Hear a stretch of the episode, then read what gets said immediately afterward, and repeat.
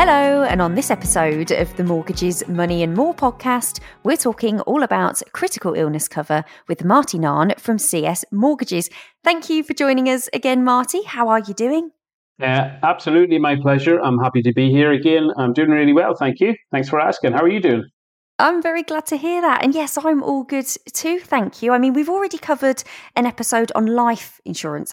So now we're going to cover critical illness cover. So let's get straight into the uh, frequently Google questions that we've got here then. So, first of all, and for those that aren't really aware, what is critical illness cover and what is covered by this insurance? Okay, so unlike critical, or sorry, unlike life insurance, critical illness cover is insurance that's designed to protect the policy owner. So, life insurance, remember we talked about it, it's there for somebody else. It's not about the policy owner. But critical illness is specifically designed to protect the policy owner. And, you know, by proxy, it might help a family as well. But it's somebody, it's something, uh, an insurance that somebody would take out for themselves. Typically, it would pay out a lump sum of money if you're diagnosed with a specific illness or you undergo a specific surgical condition. Right, okay, so nice and clear there. And you touched on this next question, but how does critical illness cover differ from life insurance? Like I said, uh, number one, life insurance really is about protecting somebody else. Critical illness insurance is about protecting you. So I'm talking to the policy owner there. Um, it also doesn't pay out if somebody passes away, but it would pay out based on one of the illnesses that are listed. So if you suffer from one of those illnesses, if you're diagnosed or for one of the illnesses, or you have to undergo the surgical procedure, then the critical illness policy could pay out. Now, there's a long list of illnesses. Um, it's not something really that we, you know, there's slight differences in different providers as well. So it's not something I could just detail because that would be incredibly boring for everybody. Um, the full list of illnesses are always available in policy documentation. Too many to list, but I thought I'd give you some examples.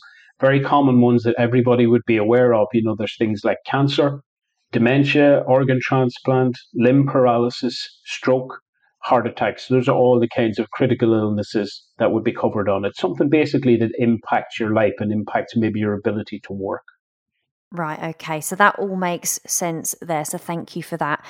Moving on then, who is critical illness cover for? So I suppose, can anybody get this? And is it worth having critical illness cover? Right, this is one of my favorite questions. Uh, I'm going to go into a lot of detail here. So strap yourselves in. Critical illness is for anyone. The eligibility on it is really, really straightforward. And I don't, for anybody that listened previously, I read out a definition of eligibility for life insurance. So I've got a different one now. This is the eligibility for from an insurance provider. This isn't me making it up. This is uh, the eligibility words for critical illness. So, as long as you're aged between 17 and 59 when the policy starts, you're eligible to apply for critical illness cover. That's it there is some key information in here, I think, that people don't think about in terms of critical illness. Because historically, people sort of attach these types of insurances to having a mortgage. You know, you want life insurance, you want critical illness, but you don't need a mortgage to have critical illness cover. You might want the security of knowing that you have access to funds if you suffer a critical illness.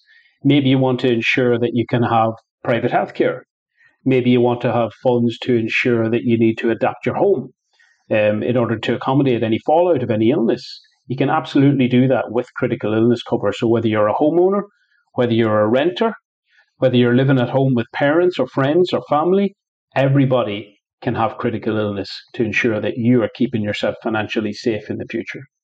Okay, well, that's good news and hopefully reassuring to anybody listening to this, and definitely something to bear in mind there as well. Um, so this is interesting. Can you combine life insurance and critical illness cover? Absolutely. Um, in fact, it's a really common type of policy that I provide for people is for life and critical illness cover. So it's designed to protect in any scenario.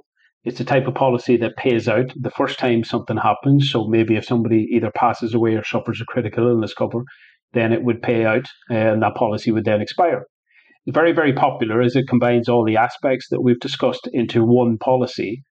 And now the point of having one policy is it's cost saving. So let me give you an example here. If you had a couple and both of them wanted life insurance and both of them wanted critical illness insurance, then essentially there those are four different things. There's two life insurance and two critical illness policies. So having four different things can be very expensive. Um, it's like if you were going somewhere with somebody with a friend, you know, and you could take the same car, or you could take two different cars. It's going to cost you more to take two different cars because you have to pay for the petrol for two cars. But in something like this, you can actually put them all into one policy and it helps save on cost. Um, so you can set up a joint life and critical illness policy, and it provides all the protection you need at a very cost-effective monthly price. Okay, well, a great analogy there. That was brilliant. Um, uh, very clear to everybody. Um, and you know, you've touched on costs there. The next question is on budget. Sort of, how much does critical illness cover cost? But obviously, combining it with life insurance that can help. Have you got anything to add there when it comes to the costs? Um, just a little bit. Again, it's very similar to life insurance. There's no cost for actually setting up the policy. There is always only the monthly premium on the sh- on the insurance. But again, cost isn't something to worry about for people because it's not like you're being told this is what you have to pay and that's it. It's either this or nothing.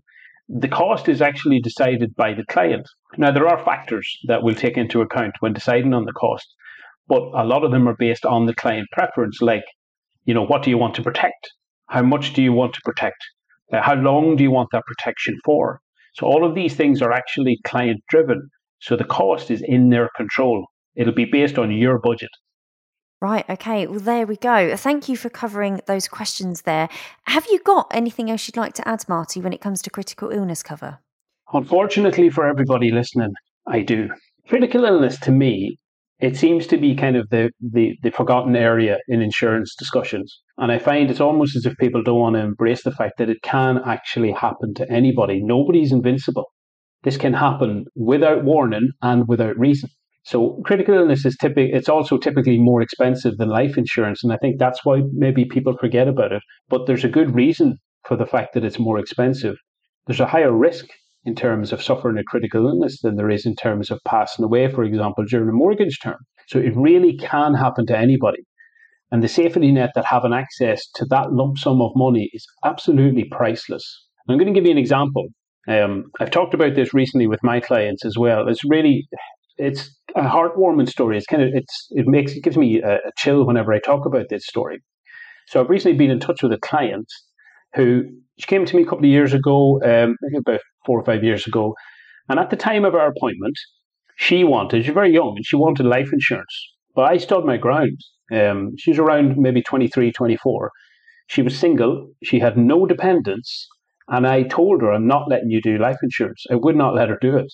Um, she wasn't very happy at the time, but I explained why, and I actually started to talk then about critical illness and how that's something that's more suitable for her circumstances. Thankfully, she agreed with me, and we ended up doing some critical illness. Um, she didn't do life insurance because it was absolutely a waste of money. It wouldn't have benefited her in any way to do any life insurance, but she was happy to do the critical illness. Now, at the end of last year, that client's mum got in touch with me to let me know that the client had actually suffered critical illness. Um, there was something very bad had happened in her brain. Uh, thankfully, she's actually on the mend. Um, her quality of life has been impacted, um, but she is on the mend and she will get better, thank God. However, if she had taken out that life insurance policy, she would have nothing. She would have just wasted five years of payments.